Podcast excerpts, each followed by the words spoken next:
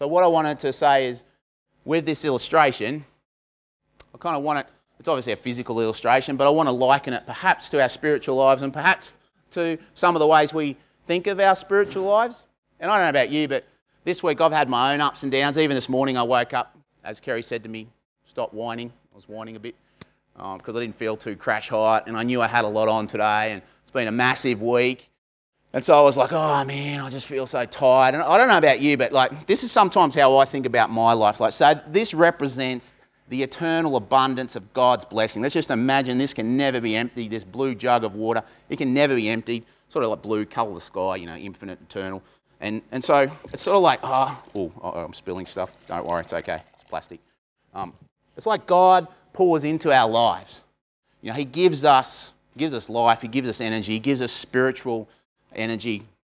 And then we've sort of got that to spend in a sense. I don't know, that's how I sort of think of it. And so this morning I wake up and I'm like, oh man, I'm feeling like, I don't, I don't know how much energy I've got, but I think I've used it on something. That, how much is actually there? Oh. Is anyone else feeling that way? You see the little droplet at the bottom? On, put your hand up if you're feeling that. Yes, I knew there'd be some. Um, so you go, well, Lord, bring me back, give me, give me some more energy. And it's like, but I don't feel like I've got this energy. So anyway, but then maybe you hear a song or you hear a, like we heard this morning, a, something that really speaks to you and you feel a bit more filled up again, right? A little bit more filled up, okay? So, meanwhile, out in the world, there's, or even in your own family, there's people that also need something, and God's put you there. He's given you everything you need. We've we're told in uh, Peter that He's given us everything that we need for life and godliness, everything we need. So, and, and, and that's so that we can participate in the divine nature and so we can serve the world and serve each other and so forth. And so, you know, here's the world waiting.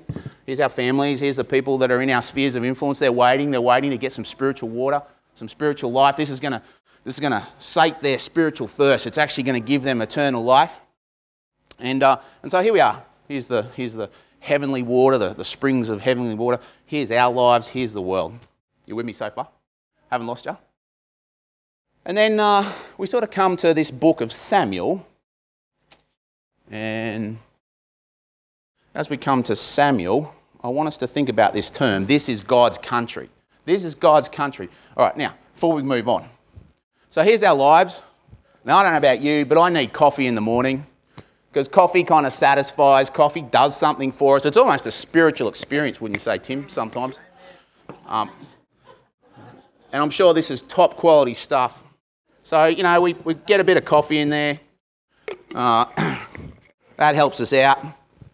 Maybe we haven't had time to really, I don't know, seek God, you know, go into the, what the old saints used to say, the prayer closet and just spend time. We haven't had time for that, but we've had our coffee. Um, now, as well, there's some things that we kind of probably fill our lives up with. We don't call them toys anymore, but recreational type things. Um, you know, we've got a bit of that. Also, we've got things like houses. Here's the keys to the house, right? We've got to, they all take time. Don't worry, they're, they're waterproof. Don't worry, Kerry. They are. Um, they're, non, they're non-electronic, so water's not going to hurt them. Just go with me, babe. Go with me. Uh, anyway, so we filled up our lives with some stuff, and we're kind of going, oh, now looking around. Who, who would like a drink, by the way? You, you want some of this? This black looking stuff with all the stuff? You want some? You want some? Let's just leave that there for now. The keys are fine, babe. so, this is God's country. I come from uh, originally Melbourne, then we moved to Africa, then we ended up in a place called Northeast Victoria, and it's a beautiful place. Here's a little photo uh, of some of the mountains. There's mountain snow, rivers are flowing all the time. It's really called God's country. Uh, and I remember at Cudgewa North where there was this dirt road. People used to come tearing down that road doing like 120 kilometres per hour clouds of dust billowing up everywhere. So one day someone put a sign up and it was, This is God's country, why drive like hell? And I remember thinking, Oh, that's like, because it's only little. And I guess I just come from Africa. I remember seeing that and going, Oh man, that's swearing, that's terrible. Like, what? I mean, it probably shocked you even just then when I put it up there a little bit. But think about it like, it's God's country, it's beautiful. We just heard before about praise Yah, praise Yahweh from the heavens, praise Him in the heights, praise Him, all His angels, you know, praise Him uh, stormy wind fulfilling his word, mount, word, mountains and all hills, fruit trees and all cedars, wild animals and all livestock. Praise him, all you shining stars. From Psalm 148. It's a beautiful world. We heard that poem, My children are so young they cannot imagine a world like the one they live in. It's a beautiful world. And so the question for me is if this is God's country, if this world is God's world, then why live like hell? Why live like hell?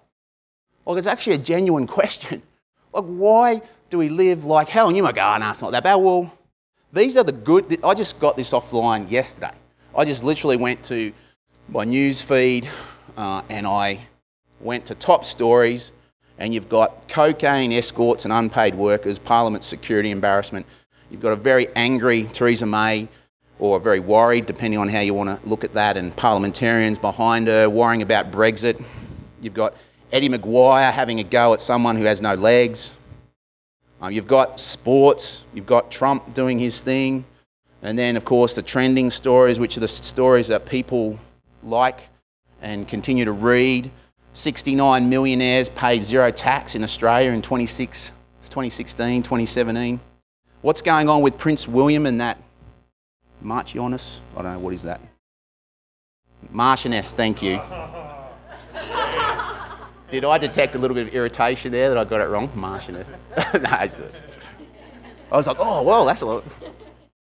Uh, anyway, on and on. How the Liberals are stuck in a long, demented cycle of vengeance.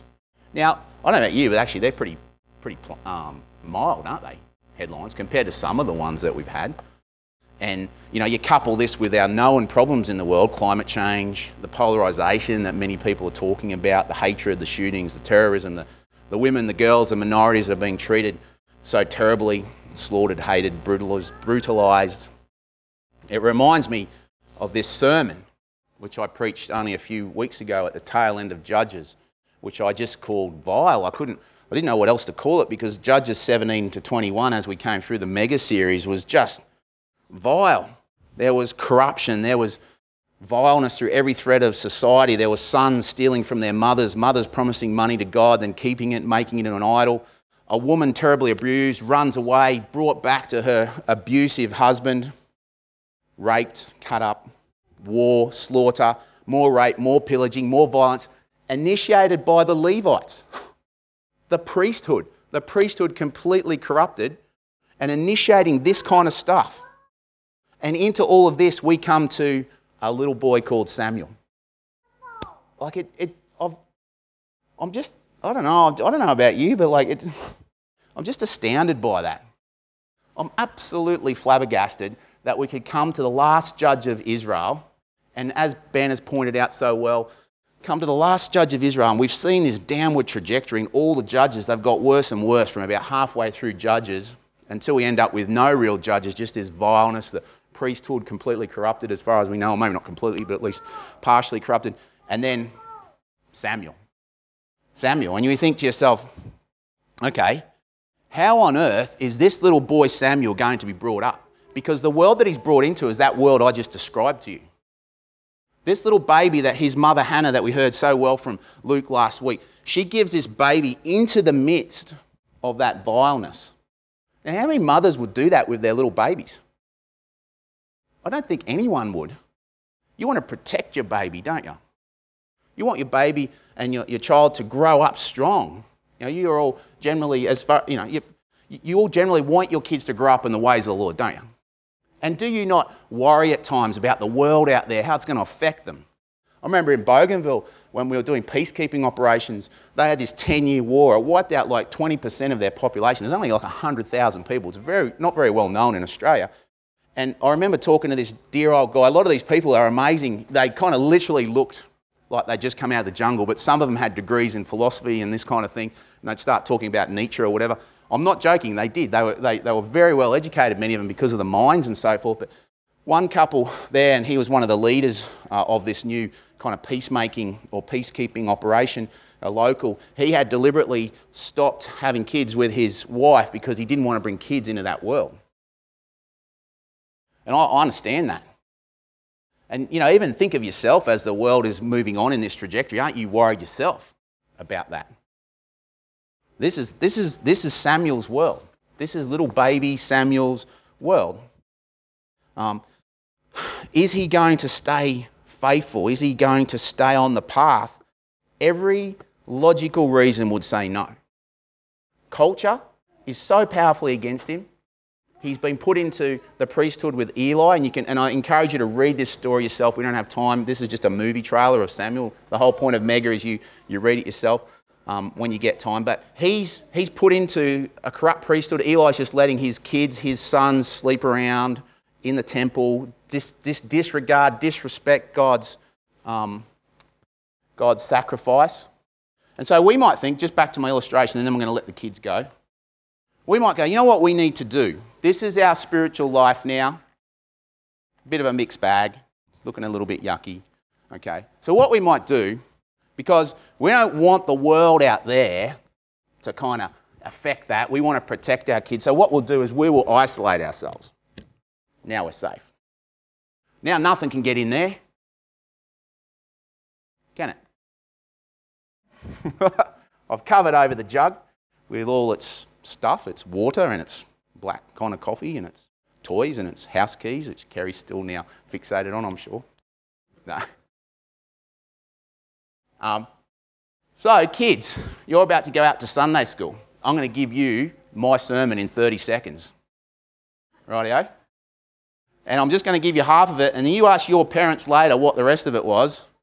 You can't live like this, kids. You can't live blocked off from the world with all this stuff just sort of locked up in there. You can't live. And Jesus and God has a much better way for you.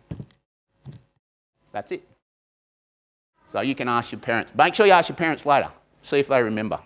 All right, so I'm going to pray for you. Lord, I pray for Carrie. I pray for these really just great kids. I pray that they would grow up strong in the ways of the Lord. They'd grow up being a dweller in the presence of God, of being someone who seeks for God, looks for God, walks with God, understands that He has come as a man, the Lord Jesus Christ, and that they would dedicate their lives to Him for the rest of their lives. In Jesus' name, Amen. So, prepare to read a little bit of Samuel with me. And the big question is how on earth is this little baby going to go? I mean, far out. We've seen, haven't we, through the mega series in Judges, how the rest of the judges have gone. Not very good. Not very good at all. We've also seen how the people that the judges were supposed to minister to and serve have also not gone very well. And if you just want to experience vileness, just read, not now, another time, Judges 17 to 21, then keep reading straight into um, Ruth, and then keep reading straight into Samuel. And what you'll see there is this stark contrast. But this is the last, Samuel is the last judge, okay? We are told that at the end of his life, he has judged Israel. He's the last judge. And instead of this sort of trajectory ever downwards, something else happens. So let's skip to his last words. So we're going to do something a bit weird. We're going to go to the end of the book. Some people read the ends of novels sometimes, not the start, uh, to see what happens. We're going to read his last words or his last public speech. And we'll just do a test. We'll see, well, how did he go? So I'm reading 1 Samuel 12. 1 Samuel 12, verse 2. 1 Samuel 12, verse 2. Now you can imagine, since little baby Samuel and from Hannah last week, a lot has happened. 40 years or so have gone past, maybe even 50. Now Saul is on the throne. Samuel's about to, uh, about to die, as far as we know. And this is what he says to the people in a public gathering. Now, be aware as well, his sons, unfortunately, have not turned out the same way as him. So I'll just let you know that. In verse 2 Now you have a king as your leader. As for me, so this is Samuel speaking, I am old and grey. My sons are here with you. I have been your leader from my youth until this day. Here I stand. Testify against me in the presence of the Lord and his anointed. Whose ox have I taken? Whose donkey have I taken? Whom have I cheated? Whom have I oppressed? From whose hand have I accepted a bribe to make me shut my eyes? If I have done any of these, I will make it right. And then the people say, You have not cheated or oppressed us. You have not taken anything from anyone's hand. So here is a man with faithfulness, hope, love, truthfulness. This is a guy that is of impeccable character, that they have nothing against him. Think back through Judges. Think back through the contrast there to your, your mixed bags like Samson, even Gideon, and then Jephthah, and then all the others that have got these, some, in some cases, terrible things that they've done. Samuel said, The Lord is witness against you, and also his anointed is witness this day, that you have not found anything in my hand. So here is a man who's been faithful and true. How cool is that? You know, everything against him, culture, you know, he shouldn't have turned out this way. And yet here he is, faithful and true for 40 years, Samuel, the last judge. And what a turnaround from the preceding judges. What a turnaround from the vileness of Judges 17 to 21. His life starts really in Judges 17 to 21. And then by the end of his life, instead of vileness, there's this kingdomness. It's amazing. Because not only has he stood true, but now the people around him, the kingdom around him, is ready. It's ready for uh, renewal. It's ready to follow Yahweh. They say, Yeah, we'll follow him. I mean, have a look at this. Uh, uh, in the rest of the passage there, verse 20 of chapter 12 in 1 Samuel. Don't be afraid, Samuel replied. You have done all this evil. Yet, do not turn away from the Lord, but serve the Lord with all your heart. Don't turn, don't turn away after useless idols. They can't do you any good, nor can they rescue you because they're useless. For the sake of his great name, the Lord will not reject his people because the Lord was pleased to make you his own. As for me, far be it from me that I should sin against the Lord by failing to pray for you and I will teach you the way that is good and right. This is, what this is all about the good and right way. The faithful way, the true way. In verse 24, but be sure to serve the Lord, serve him faithfully with all your heart. Consider what great things he has done for you. Yet, if you persist in doing evil, both you and your king will be swept away. Be, be sure to fear the Lord, Samuel says, and serve him faithfully with all your heart. Consider what great things he has done for you. Willowburn. Willowburn my brothers and sisters, be sure to fear the Lord. You little kids, maybe you can't, you, I don't know how much you're going to pick up. Be sure to fear the Lord and serve Him faithfully with all your hearts. Consider the great things He's done for you and your family. And for many of you, your parents, your grandparents, your great grandparents, even. So here is Samuel. He didn't sleep around with a tabernacle staff. He didn't disrespect the sacrifice to God. He didn't indulge in greed, lust, self interest. He did not live like hell. And yet, the world around him was like hell at that time. He did not live like hell at all. And because of his example, a clear call at the end of his life, which no one could distribute, because there's nothing worse than someone standing up there and saying, Be sure to fear the, God, fear the Lord, serve him faithfully, be true, when they themselves are not true. That is a disgusting thing that happens right there. He didn't live like hell. He feared the Lord. He served him faithfully. He abided with him. So I'm just like, wow.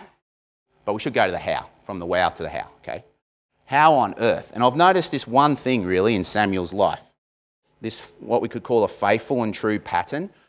It's, uh, you know what? It's not, it's not going to be, um, it's not going to be a seven step plan for you to be faithful and true, okay?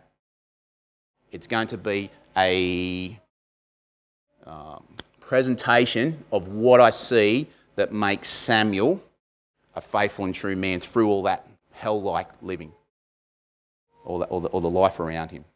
So I don't, I don't want you to go away with a seven step plan, but I do want you to, to, to go away going, well, what does this mean for me?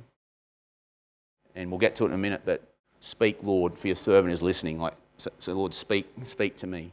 What, what does this mean for me? Because do you understand how important this is? This is one of the most important things I can tell you. Because as the world gets darker, and it probably will get darker, this here is what is going to see that you will be faithful and true. And I'm not saying that lightly, I'm not overstating it, it's, it's the truth. Already, if you look back in history, many people that have not lived this pattern have fallen away. You are no better than them. And so this truth that I'm about to give you, I want you to just to take it away, to store it in your heart, to think about it, to think about it through the week, to think about it for the sake of your kids. Even if you think it's boring or I've missed the mark, please just get into the word yourself then. But for your kids, for the people that are around you that are so desperate, they're so, they're so thirsty, you know. You know, you look at them, you get all angry because they're doing this, that, and what do you expect from people that are essentially spiritually dehydrated? Of course, people do crazy stuff when they're dehydrated. They're spiritually dehydrated and you, and you want to judge them and get angry. And what do you expect from people without the Lord Jesus? What, what do you expect? Can't, can't you do what he did and love them and serve them? And the best thing you can do is look into your own life and go, well, well what's going on with me? How, how, can I, how, can I, how can I serve them? How can I be poured out in a sense? How can spiritual life flow through me and to them? I mean, imagine a world where the kingdom is being, oh, it's really advancing by people who love the Lord and it's flowing out of us. Anyway, I'm getting offline there a little bit, off track. So, this faithful and true pattern, um, just bear with me. Um, this faithful and true pattern, what I want to do is just show you some little movie trailers of what it looks like, but it's really up to you to think through. Let's illustrate with one of the most beautiful stories in the Bible. It's my, one of my favourite. We're just going to skip back now in time to 1 Samuel 3 1 to 11. The boy Samuel ministered before the Lord under Eli. In those days, the word of the Lord was rare, there was not many visions. One night, Eli, whose eyes were becoming so weak that he could barely see, was lying down in his usual place.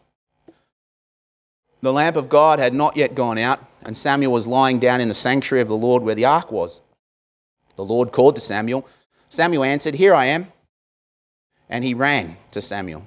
Sorry, and he ran to Eli and he said, Here I am, you called me. But Eli said, I did not call, go back and lie down. So he went and lay down. Again, the Lord called. Again, Yahweh called, Samuel. Samuel got up and went to Eli and he said, Here I am, you called me. My son, Eli said, I did not call, go back and lie down. Now Samuel did not yet know the Lord. The word of the Lord had not yet been revealed to him. The Lord called Samuel a third time, and Samuel got up and went to Eli, and he said, Here I am, you called me. Then Eli realized that the Lord was calling the boy, so Eli told Samuel, Go and lie down, and if he calls you, say, Speak, Lord, for your servant is listening. So Samuel went and lay down in his place. The Lord came and stood there, calling as, as, as at other times, Samuel, Samuel. Then Samuel said, Speak, for your servant is listening. Now, the word that comes to Samuel is not very encouraging, but it's a necessary word because of all the vileness and everything else that's gone on, and God has had enough of it. So he's about to put a stop to it for the sake of his people. You can read about that later on. But my point here is, is that what's really startling to me about this faithful and true dynamic is this, because you see it in such a beautiful way. I don't know if you've seen it yourself. There's something really wrong with this thing. So in your Bibles, it might say temple, does it? He was in the temple. So there's no temple in the chronology. The reason they've put temple is because the same Hebrew word for sanctuary has been used for temple, but actually it's the tabernacle. The tabernacle. So Samuel is lying down in the sanctuary or the tabernacle of the Lord. do you see? I, mentioned this earlier uh, in the year. Do you see what's wrong with that? Where the ark is. Where's the ark? In the Holy of Holies. So if you just cast your mind back in history a bit, remember when people were sort of disrespecting that Holy of Holy place, they generally just died. Remember Aaron's sons? Dead.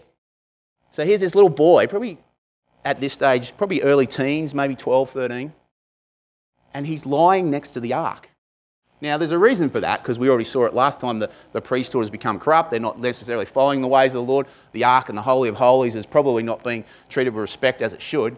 But isn't this a beautiful picture of God's grace? He doesn't strike down the boy, he comes and talks to him. and I, I just I want you to have that picture in your head of this little lad lying there next to the ark in the Holy of Holies. Because to me, this is the key to seeing what it is about Samuel's life that makes him a faithful and true person for God, a kingdom person for God, literally, despite all the vileness around him. And what I want to say to you is, is this idea of, of presencing, of being, walking with, seeking God's presence. Now, God has had to reach out to him first, as he always does with us. But now, Samuel has become, from the start of his life, a dweller with God a presencer, if you like. He, he, is, he is with God. Elsewhere in the Bible, it mentions a very similar thing, but in different ways. And you might remember some of these from our mega series. It talks about walking with God, it talks about walking before God. And you can look these up later, perhaps, just do a keyword search. Walking in the ways of God, looking to the Lord, seeking the face of God, serving before God, calling on the name of the Lord abiding in the Lord, friend of God. So this little picture of Samuel just with God, just in relation. This will be mind blowing to a Muslim. Okay, it will be mind blowing even to say an atheist who was carefully trying to research and understand where we're coming from. Are you saying, Adrian, that a little boy can dwell with God like that? I'm saying yes. I'm saying yes, absolutely. This is, this is why we're Christians. We respect our Muslim brothers and sisters, but we're not Muslim because of this. We respect our atheistic brothers and sisters, but we're not atheists because of this and other things, of course. So, Samuel, what I want to put to you and show you some little snapshots, some movie trailers, he's walking with God, he's walking before God, he's walking in the ways of God, he's looking to the Lord, he's seeking the face of God, he's serving before God, he's calling on the name of the Lord, he's abiding in the Lord, and it goes from vileness to kingdomness. Samuel walks, seeks, looks, serves, calls, abides in and with and before the Lord is God, and by the end, everything's changed. Notice I haven't said he reads his Bible lots. I'm sure he does, whatever version he has of it in the early days. Notice I haven't said he prays lots. He does pray lots. We know that. But it is because of what is going on in his heart. This dwellingness, this presencing. I'm having to make words up because we don't even, just because we're just such a doing society. We don't have proper words for it. So I'm going to make some up. This presencingness. So, what does that look like? What does that look like? Well, we can see right from the start for 1 Samuel 1 28. It's Hannah speaking, his mother.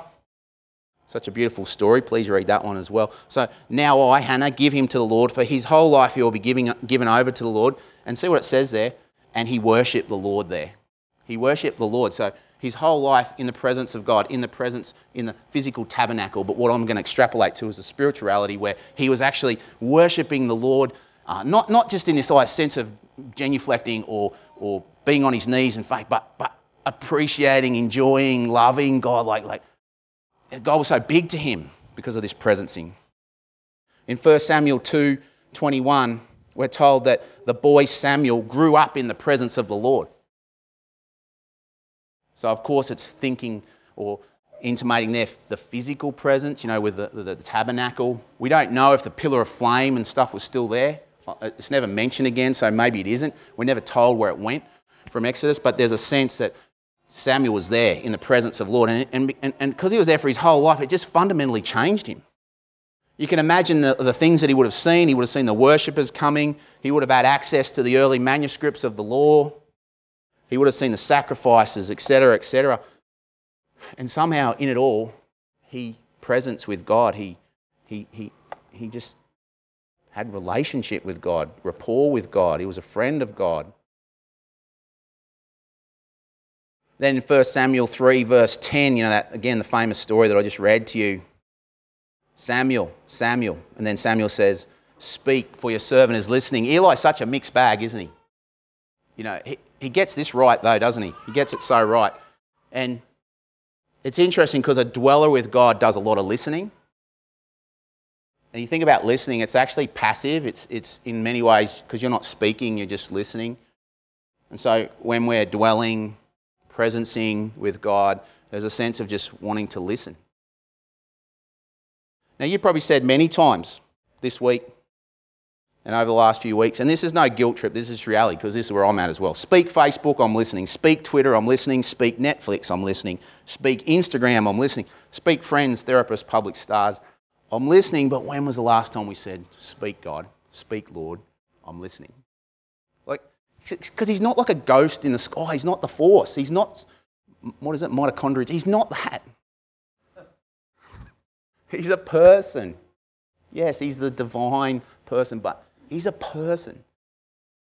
Now, I don't want to set the stakes so high and go, yeah, you're going to hear audible voices, but I do believe that's possible, but I do believe you will. You will. Like, even if we would just stop and just go, Lord, speak, for your servant is listening. That's what dwellers with God do. And the next thing that happens is the Lord continues to appear to uh, at Shiloh, and there he reveals himself to Samuel through his words. So that instance of speak your servants, it actually goes on and on in Samuel's life, is what the word here is saying. The Lord continued to appear at Shiloh, and there he revealed himself to Samuel through his word, and he didn't let one word fall to the ground of Samuel. So now we've got this idea of a dweller with God, a presence. He's a listener, or she's a listener. They're a person of the word. And then as we get more and more into Samuel's life in 1 Samuel 7, verse 3, Samuel says to the whole house of Israel, If you're returning to the Lord with all your heart,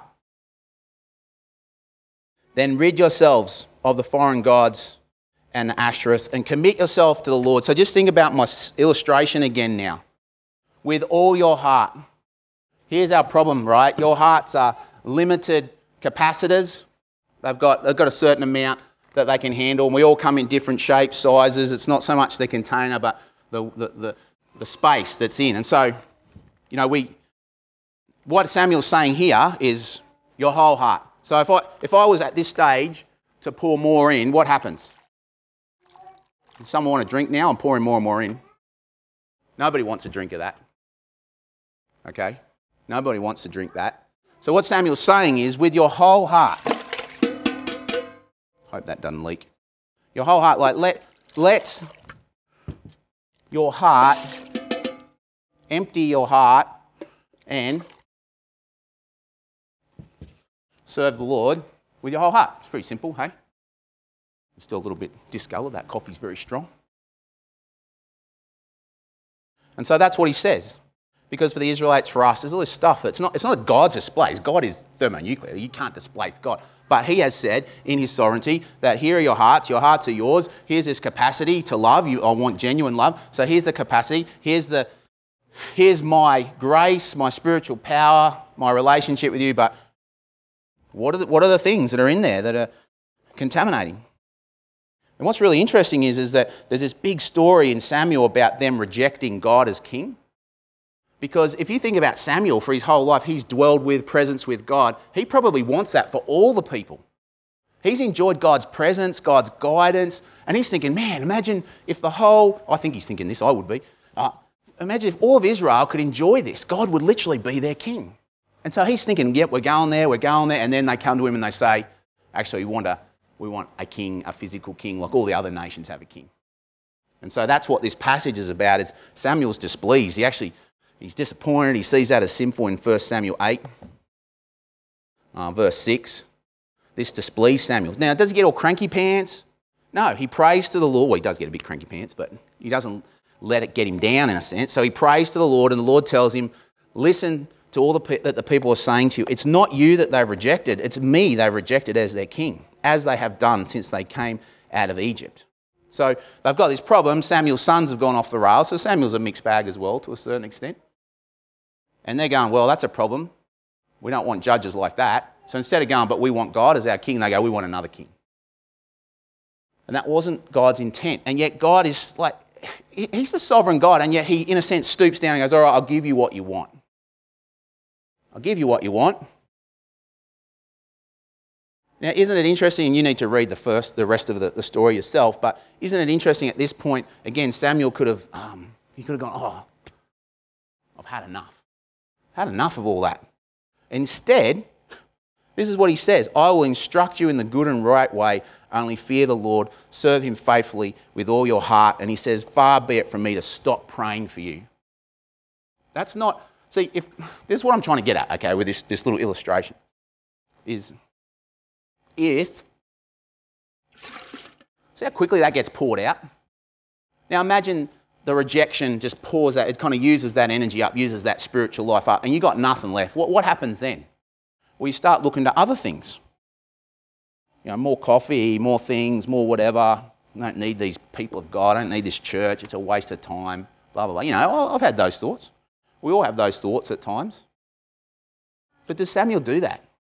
Here's the thing about a dweller of God that they are, they are constantly being refilled by the Lord. So the circumstances aren't what drive them. They belie circumstances. This is the, the little willow tree thing again, a, a tree that's planted by a stream with its roots that go down deep. It doesn't fear when drought comes, it doesn't fear when circumstances change. It's because its roots go down deep. I don't even know what that looks like for all of you. I just know that that's what God wants for you. I don't, I don't want to give you a seven step plan because I feel that might lead you in the wrong direction of being a doer, not a dweller. It's okay to be a doer as long as you're a dweller. You should never be a doer without being a dweller. Because the dwelling is where the power comes from. And that's what Samuel did. He walked with God, he walked before God, he walked in the ways of God, he looked to the Lord, he sought the face of God. You know, there's clear passages that say, Look to the Lord in his strength, seek his face. Wherever you see face in the Old Testament, it's presence. Seek his presence always. I love that though, face and presence, a personal presence, the, the face of God. Um, it's crazy, isn't it? It's like, here's this dusty 3,000 year old story, and I'm telling you to seek God, walk with God. It's astounding. Aren't you astounded by that? Like, it's so radically different to how we're told to do things in the world. But you know what?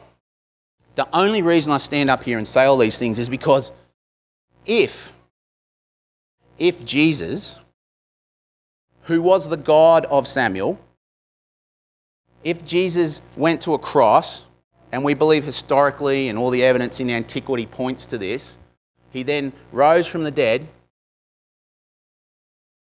then these words in the Old Testament, which Jesus completely affirmed over and over again, if that is the case, then for me it's like, wow, I need to take notice of what Jesus says about this physical truth that we've seen in Samuel's life because he has some words to say about this.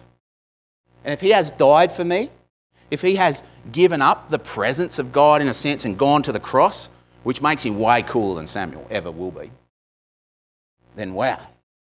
This is, this is not me or Adrian or a fancy schmancy idea. This is God, this is Jesus who died for you saying this to you. In the midst of this dark world that needs some light, that needs some spiritual water, right? I mean, that beautiful scene, Samuel's lying down in the sanctuary of the Lord. It's beautiful, but the Bible tells us that something better has now come. And I don't think we truly understand this because I don't how many of you would have liked to have been Samuel? Come on. In the, ta- I mean, in the tabernacle at the ark and, and hearing that voice, hearing your name, Ben, Ben. Or Adrian, Adrian, or maybe use Parky. I don't know. Would it be Parky? I don't. Come on, you, you don't want that. Much I want it. I want it.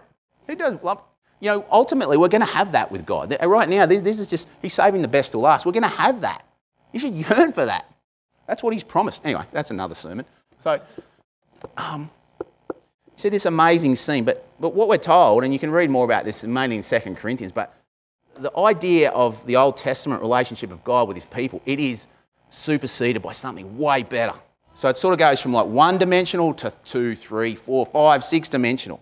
And it starts here with Jesus' words where he says, I am the vine, you are the branches. If you remain in me, i.e., if you abide in me, if you dwell with me, if you presence with me, and I in you, you will bear much fruit. Apart from me, you can do nothing. There's Samuel. That's Samuel's life. That's Samuel's life. But then he also goes on in the same passage, and you can read this through John sort of 13 on to 16 and 17. If you love me, you'll obey what I command. And you go, okay, what has he commanded? He's just commanded. That's a, that's a command. Abide with me. That's what he's commanding. There's very few commandments in John. Do a study. It's really fascinating. See how many commandments you can come up with. If you abide in me, that's the commandment, abide in me. And then he says, if you love me, you'll obey what I command, abide in me, believe in me, depend on me. And I'll ask the Father, and He'll give you a counselor to be with you forever. And then later on in John, the counselor, the Holy Spirit, whom the Father will send in my name, will teach you all things.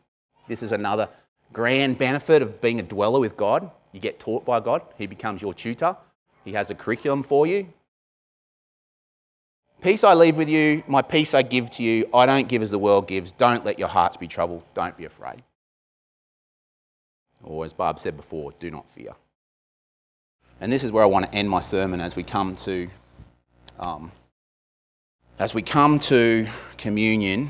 And this last, this is one of my favourite passages.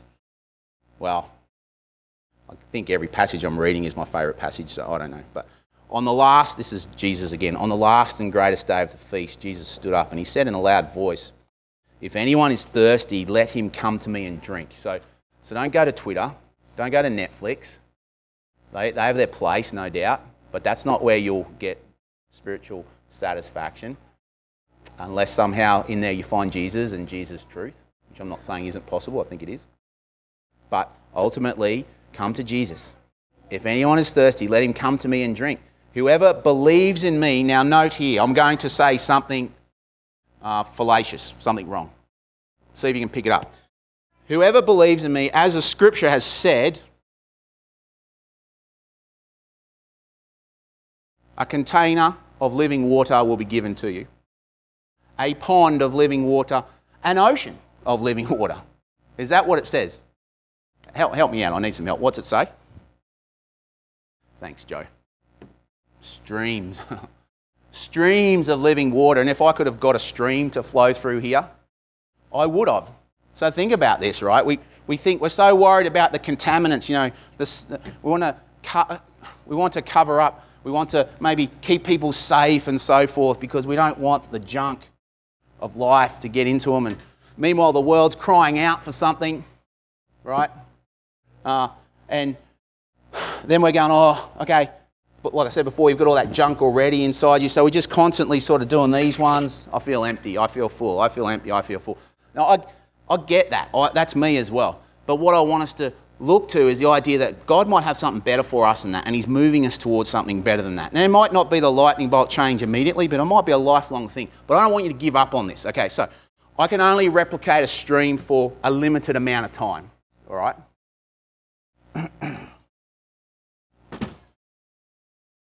Here we go. But I want you to imagine as I'm pouring, uh, the idea that this now is your life because you are one, right? You're one with the Lord. And in a sense, you're abiding with Him. So it's not your reservoir anymore. In fact, let's just get rid of that. You understand that the, the, the grand promise of the Bible is that when you submit and when you believe, when you trust in, depend on, pledge allegiance to Jesus, you become one with Him in a sense. You, you are now dwelling with Him in relationship. It's not your reservoir, it's His. And His reservoir is infinite. And so for the world, right, it's just going to keep going. Now imagine, see the pouring part? Right? Or even, even, even this bit here, imagine contaminants are in there, you know, dirty sins and things. What's, what's happening to them? They're just getting washed away. And on and on and on. And that, my friends, is what I really think God wants for us. He doesn't want this idea, this, this very linear idea of, well, here I am, a little reservoir, fill me up again. No. Jesus himself has said it's a stream, it's a stream of living water. Imagine the world. Imagine all those things I talked about the, the climate issues, the, the horrible injustices and imbalances in the world. Imagine people like just even just a little group of people here, just a little group, with lives like that, just streams of living water. You know, you see that in Samuel. This is God's country. We can live for Him, we can live with Him, we can dwell with Him. This is God's country. He's winning it back. With or without you, He's winning it back. He's invited you along. He's invited to be, inviting you to, to be a part of His existence, about, of, of His life, to, to have this stream of living water. That's why, you know, I've had this idea of guide me in your truth and teach me, for you are God, my Saviour, and my hope is in you all day long. And I'd really like you, as my brothers and sisters, don't look for the seven step plan, but simply go speak, for your servant is listening, and perhaps go in these matters, Lord, of dwelling, of presencing, of abiding, of seeking God's face always. Would you guide me in that? Would you show me what that looks like? Would you, would you, Lord, it might be hurtful and it might be hard, but all the, the stuff that displaces you, in a sense, would you, would you show me what they are, Lord? Not that you can be displaced, of course, because I feel that I could be so much more than what I am now.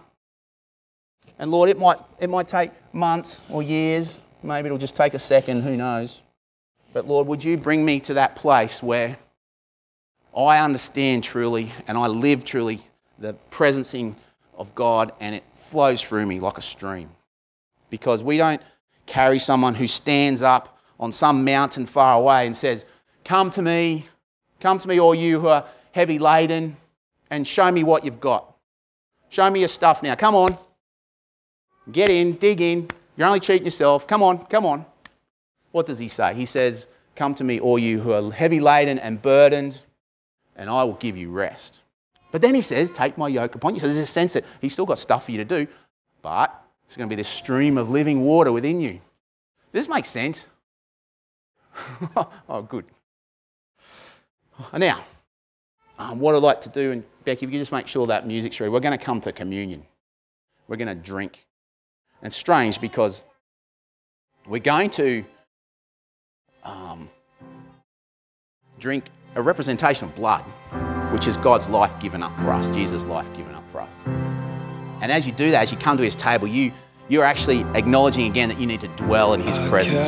So I'm going to have this song play, and I'd just like you to listen to it, and then um, we'll have communion together. I've got the lyrics up there as well.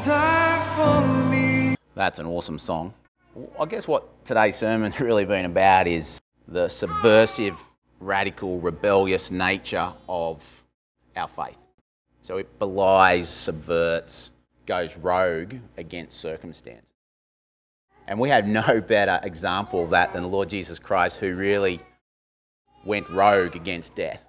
You expect that in all those circumstances, he'll just stay in the tomb, and instead, the Holy Spirit, the, the living water, it just flows, and bang, out he comes.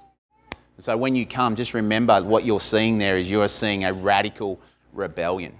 And it's, it's actually using the very emblems of death, the very the, the ultimate circumstance that wants to take your and will take your life, it uses it and flips it on its side, turns it inside out, and now it becomes life. His body broken, his blood spilt, now it becomes life. It's this ultimate rebellion, a holy, divine rebellion against the effects of sin and death. So you come and you come and enjoy because it's got it's got nothing to do with you. It's all what He has done. All you need to do is come and eat and drink. So let's do that. Let's eat and drink together. We'll keep the cup together. Actually, who would like to break the bread today? I'd like to offer it up to someone else. Johanna, thank you, Johanna. So Joe will break the bread, and it's his body broken for us. The, the juice represents his blood spilt for us, and he calls us to remember him now. Father, make our hearts so open before you today that we hear and understand truly, and we enter into worship as we eat and as we drink. And we remember you in Jesus' name. Amen.